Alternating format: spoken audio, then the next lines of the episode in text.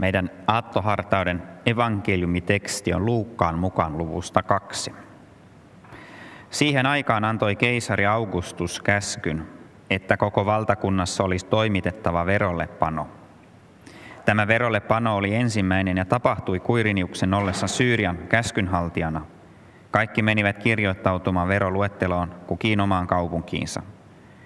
Niin myös Joosef lähti Galileasta, Nasaretin kaupungista ja meni verollepanoa varten Juudeaan, Daavidin kaupunkiin Betlehemiin, sillä hän kuului Daavidin sukuun. Hän lähti sinne yhdessä kihlattunsa Marjan kanssa, joka odotti lasta. Heidän siellä ollessaan tuli Marjan synnyttämisen aika, ja hän synnytti pojan esikoisensa. Hän kapaloi lapsen ja pani hänet seimeen, koska heille ei ollut tilaa majapaikassa.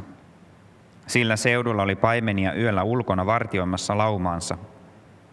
Yhtäkkiä heidän edessään seisoi Herran enkeli, ja Herran kirkkaus ympäröi heidät. Pelko valtasi paimenet, mutta enkeli sanoi heille, älkää pelätkö, minä ilmoitan teille ilosanoman, suuren ilon koko kansalle. Tänään on teille Daavidin kaupungissa syntynyt vapahtaja. Hän on Kristus, Herra. Tämä on merkkinä teille. Te löydätte lapsen, joka makaa kapaloituna seimessä. Ja samalla hetkellä oli enkelin ympärillä suuri taivaallinen sotajoukko, joka ylisti Jumalaa sanoen, Jumalan on kunnia korkeuksissa, maan päällä rauha ihmisillä, joita hän rakastaa. Kun enkelit olivat menneet takaisin taivaaseen, paimenet sanoivat toisilleen, nyt Betlehemiin, siellä me näemme sen, mitä on tapahtunut, sen, minkä Herra meille ilmoitti. He lähtivät kiireesti ja löysivät Marjan ja Joosefin ja lapsen, joka makasi seimessä. Tämän nähdessään he kertoivat, mitä heille oli lapsesta sanottu. Kaikki, jotka kuulivat paimenten sanat, olivat ihmeissään. Mutta Marja kätki sydämensä kaiken, mitä oli tapahtunut, ja tutkisteli sitä. Paimenet palasivat kiittäen ja ylistäen Jumalaa siitä, mitä olivat kuulleet ja nähneet. Kaikki oli juuri, juuri niin kuin heille oli sanottu. Tämä on pyhä evankeliumi. Ylistys sinulle, Kristus. Jouluja on monenlaisia. Itse lapsena asuin pitkään Ruotsissa ja jouluihin, joihinkin jouluihin kuului se, että pakattiin auto täyteen tavaraa ja lähdettiin sieltä pimeästä Mustanmaan keskeltä ensin satamaan ja laivalla yli Suomeen ja sitten pitkä matka tuonne Itä-Suomeen, missä oli sitten postikorttimaisemat ja mummola odottamassa. Muistan myös sellaiset joulut, jolloin jouluaatton on satanut loskaa. Sellaisia on tullut vietettyä sekä Suomessa että, että Ruotsissa. En tiedä, minkälaiselta sinun joulusi näyttää. Varsinkin korona varmasti värittää sitä monella tapaa. On niitä koteja, joissa on valoa ja on lämpöä, on yltäkylläisyyttä jääkaapissa ja pukinkontissa. Terveyttä on ollut eikä virus ole päässyt riepottelemaan mitä nyt etäopetusta tai etätöitä hetkittäin. Ja sitten on niitä koteja, joissa joulupöytää värittää suru ja kaipaus, on tyhjä paikka, jota ei ollut viime jouluna. On taloudellista epävarmuutta, on ehkä työpaikka lähtenyt alta tai yritys kaatumassa. Jouluja on erilaisia ja kertomuksia jouluista on erilaisia. Kuitenkin joulu ja sen sanoma on yksi ja sama kaikille. Se pitäisi osata kertoa sillä tavalla, että oli meidän elämässämme nousu kautta tai taantumaa, sotaa tai rauhaa, yksinäisyyttä tai yhdessä olemista, niin sen sanoma kuitenkin voisi puhutella meitä ja avautua meille ja tehdä siitä hetkestä varsinaisesti joulun. Mä haluan tässä lyhyesti nostaa esille kolme asiaa tuosta jouluevankeliumista. Ensinnäkin jotain joulusta tosi tapahtumana, toiseksi jotain joulusta pelastavana tapahtumana ja kolmanneksi joulusta jotain loukkaavana tapahtumana. Mutta ensiksi joulu kertoo tosi tapahtumasta. Jouluhan on sellainen, että siihen kuuluu monenlaiset tarinat. Silloin lapsena Ruotsissa piti televisio laittaa auki ja katsoa Akuankan, no juhlaparaati, joulukalenteri, mikä se nyt olikaan, ja kuunnella Samu Sirkan laulavan tuosta tähdestä, jolle sai esittää toivomuksia. Nytten, kun lapset on omat lapset ja oma koti, niin siellä sitten katsotaan televisiosta lentävää lumiukkua. Joskus tulee luettua Charles Dickensin tunnettu joulutarina varakkaasta ja saidasta Ebenezer Scroogesta ja neljästä aaveesta. Ja ehkä sinäkin olet kuullut tuon H.C. Andersenin sadun kylmässä palelevasta pienestä tulitikku tytöstä. Sitten on monet joululaulut. Toiset täynnä iloa ja toiset semmoisia vakavahenkisiä. Niitä me kuuntelemme ja niitä me laulamme. Ja jouluevankeliumi menee jotenkin tähän samaan kategoriaan tämmöisenä tunnelman luojana, sellaisena tarina, jonka tarkoituksena on herättää meissä joulumieltä ja saada meidät siihen sopivaan, sopivalle aaltopituudelle. Ja onhan jouluevankeliumi sitäkin. Tarinahan on ainutlaatuinen ja puhutteleva. Siellä on raskaan oleva nuori nainen, joka ratsastaa sinne toiseen kaupunkiin. Kerrotaan lapsen syntymästä tallissa. Siellä on enkeli kuoro taivaalla laulamalla, laulamassa ylistystä. Ja sitten ne paimenet, jotka lampaiden kanssa siellä kedolla ihmettelemässä ja sen jälkeen siellä seimen äärellä ihmettelemässä. Mutta joulun tapahtumista tekee kuitenkin erityisen se, että tässä kerrotaan tosi tapahtumista. Senhän Luukas sanottaa jo tuossa ihan alussa, kun hän kertoo keisari Augustuksesta ja verolle panosta ja, ja tuosta Kuiriniuksesta, joka on Syyrian käskynhaltijana. Ja sitten ollaan Galileassa ja ollaan Betlehemissä ja puhutaan Daavidin kaupungista ja, ja kaikkea tämmöistä, mitkä siis sijoittuu aikaan ja paikkaan. Tässä puhutaan todellisista tapahtumista. Latinan kielisessä jouluevankeliumissa on ensimmäiset sanat factum est. Sen voisi kääntää, että oli tai että on tosiasia.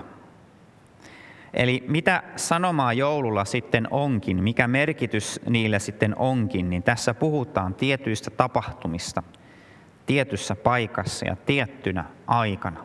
Emme puhu mielikuvituksen tuotteesta, puhumme jouluevankeliumista. Ja tuo sana evankeliumi itsessäänkin vihjaa jo tosi tapahtumiin. Evankeliumi tarkoittaa oikeastaan hyvää uutista. Ja uutinenhan on sellainen, jossa kerrotaan ja kuvataan mennyttä tapahtumaa. Katsotaan televisiosta vaikkapa se puoli yhdeksän uutiset, niin siinä kerrotaan jotain, mitä päivän aikana on tapahtunut, jotain sellaista, mikä on merkityksellistä ja mistä kannattaa uutisoida. No tästä pääsemmekin luontevasti sitten tuohon toiseen osuuteen, mikä kertoo jotain siitä, että miten tuo jouluuutinen on merkityksellinen.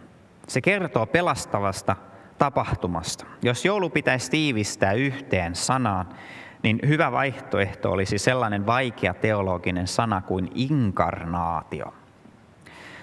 Se ei viittaa inka-intiaaneihin, vaan tarkoittaa lihaksi tulemista, inkarne.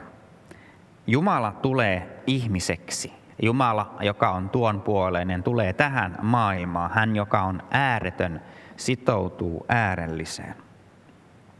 Tuo inkarnaatio on sellainen ihmeellinen tapahtuma ja sanoma, että se pitää sisällään, se kätkee sisäänsä valtavasti. En tiedä, pystynkö tekemään oikeutta sille, mutta jos nyt ihan lyhyesti joitakin näkökulmia tässä avaisin sinulle ja voit sitten tutkia niitä sydämessäsi Marian lailla. Oletko epäillyt Jumalan olemassaolo, kysynyt, että missä hänet voidaan kohdata? No, seimen lapsessa sinä voit löytää Jumalan. Entä oletko sinä kysynyt, että kun maailmassa on niin monenlaisia uskontoja, niin monia käsityksiä Jumalasta, niin missä hän oikeastaan on? Hän on Betlehemissä. Oletko kokenut elämässä suurta vääryyttä? Sinä olet viaton, mutta sinua rangaistaan, sinua kuritetaan. Kaipaat oikeutta. Jumala, tekisitkö sinä jotain? Seimen lapsi on vastaus tähän. Kyllä, Jumala aikoo jakaa oikeutta. Nyt on tuomari keskuudessamme.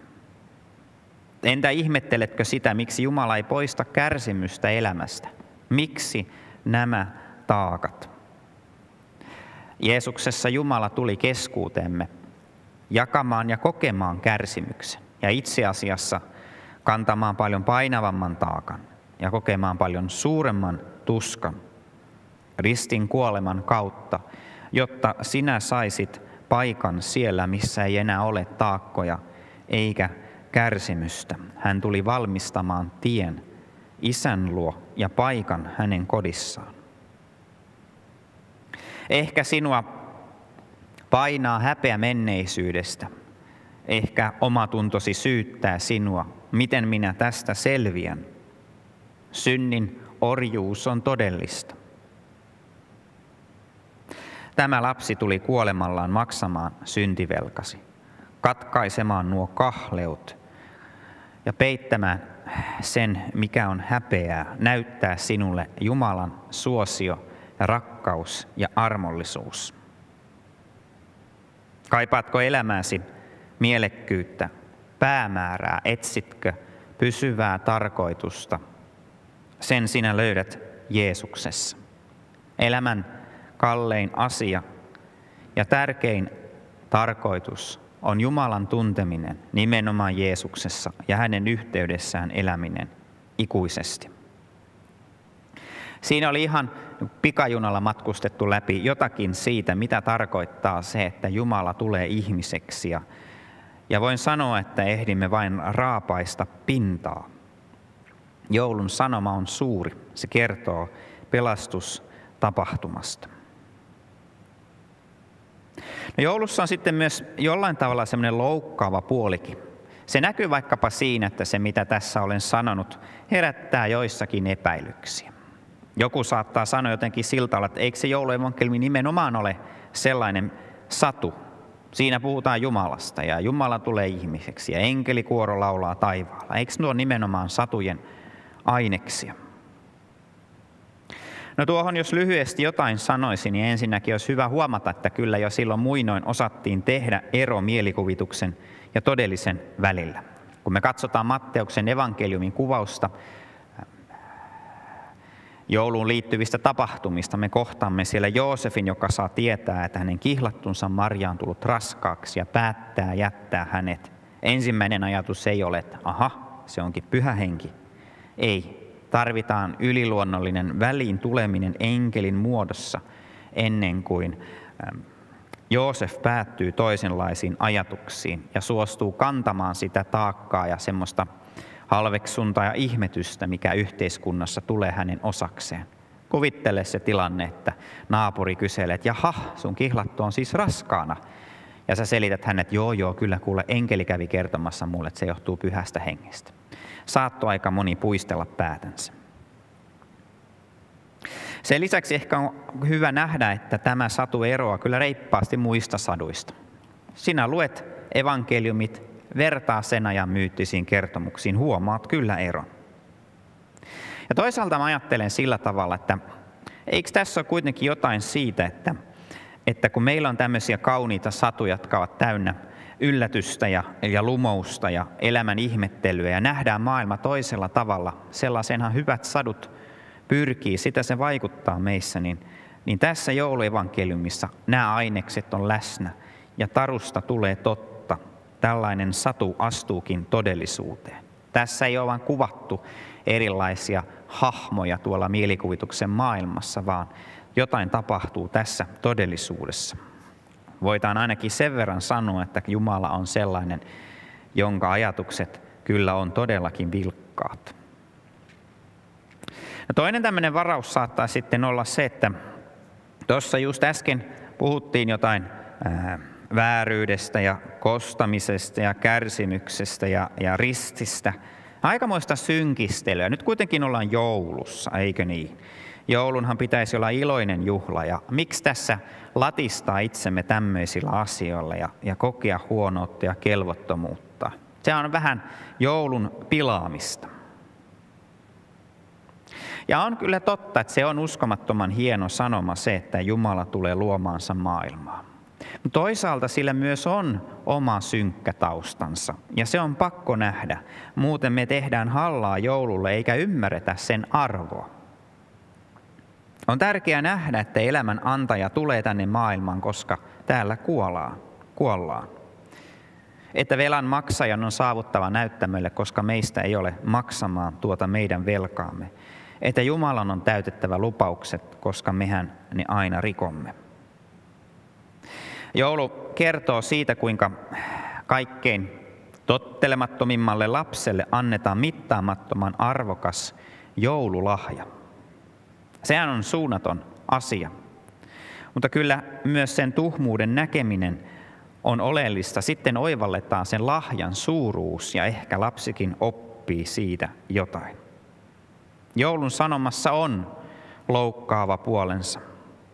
Se jotenkin tuo meidän elämämme sellaisen valon, jonka seurauksena me nähdään paremmin sitä pimeyttä, mikä meidän sydämessämme on ja tässä maailmassa. Ja sehän nyt on sellaista, että kun valo paistaa sinne, missä on roskaa, niin se ei näytä kivalta.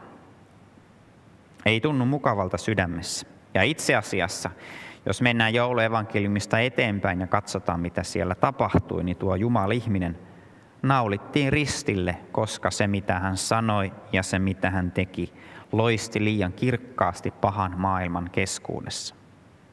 Ja saattaa myös olla sillä tavalla, että me niin helposti täytetään joulu niin kaikella muulla, kiireellä ja lahjojen ostamisella ja joulukuusen koristelemisella ja monenlaisella muulla asialla, jotta ei tarvitsisi pysähtyä sen joulun sanoman äärelle. En nyt tarkoita, etteikö olisi hyvä, että laitettaisiin kynttelikköjä ikkunaan ja käytäisiin hakemassa se joulukuusi ja, ja paketoitaisiin lahjoja ja keitettäisiin glögiä tai paistettaisiin joulukinkkua. Mutta sellaiset asiat saattaa nimenomaan peittää ja me tietoisesti peittää sillä se, mitä joulu tuo meidän eteemme. Me olemme vähän sellaiset, että me pelkäämme valoa ja saatamme jopa vihata sitä, vaikka sitä eniten tarvitsemme. Tulee mieleen se lapsi, joka, jolla oli hampaassa reikä ja särki aivan valtavasti. Hammaslääkäriin piti mennä ja siellä oli se toivo ja ikään kuin pelastus sille lapselle, mutta voi että kun hän sitä pelkäsi, mitä hän eniten tarvitsi. Ihan viimeiseksi joulu kertoo tapahtumasta, joka minulle henkilökohtaisesti on ainut kestävä toivoni. Kun me tältä olla katsellaan joulua tosi tapahtumana ja pelastavana tapahtumana ja myös tapahtumana, jossa on oma loukkaava puolensa, niin kyllä minä ainakin tunnen sydämessäni surua ja katumusta. Mä näen, että tänäkin vuonna on sanottu sanoja, joilla olen haavoittanut lähimmäisiäni ja olen syyllistynyt tekoihin, joilla on rikottu muita ja toisaalta jätetty tekemättä asioita ja sillä tavalla kieltäydytty korjaamasta sitä, mikä korjattavissa olisi. Joulun sanoma satuttaa minua ja näyttää sen, että olen ollut häpeäksi vapahtajalleni. Ja samalla tunnen tämän kaiken keskellä myös iloa ja kiitollisuutta, koska tuo lapsi on todiste siitä, että on yksi, joka syntyi maailmaan armahtaakseen minutkin. Muut saattavat tuomita, toiset saattavat torjuta ja hyljätä, mutta yksi antaa todellisen armon. On yksi, joka rakkaudessaan uhrasi itsensä puolestani, minun puolesta, joka en itseäni läheskään aina pysty pitämään sen uhrin arvoisena. Ja on yksi, joka on niin väkevä, että hän pystyy muuttamaan kovan sydämen, antamaan toivon toivottomalle ja elämän kuolleelle ja tuoda valon pimeyteen, siirtää saatanan valtakunnasta valon valtakuntaan ja siellä varjelemaan. Tämä rohkaisee minua. Jeesuksen varassa, Jeesuksen omana, Jeesuksen seuraajana uskallan siis elää ja uskallan myös kuolla. Tunnustamme nyt yhteisen kristillisen uskomme. Minä uskon Jumalaan, Isään kaikkivaltiaaseen, taivaan ja maan luojaan, ja Jeesukseen Kristukseen Jumalan ainoan poikaan, meidän Herraamme, joka sikisi pyhästä hengestä, syntyi neitsyt Marjasta, kärsi Pontius Pilatuksen aikana, ristiinnaulittiin, kuoli ja haudattiin, astui alas tuonelaan, nousi kolmantena päivänä kuolleista, astui ylös taivaisiin, istuu Jumalan Isän kaikkivaltian oikealla puolella. Ja on sieltä tuleva tuomitsemaan eläviä ja kuolleita. Ja pyhän henkeen, pyhän yhteisen seurakunnan, pyhäin yhteyden, syntien anteeksi antamisen, ruumiin ylösnousemisen ja iankaikkisen elämän.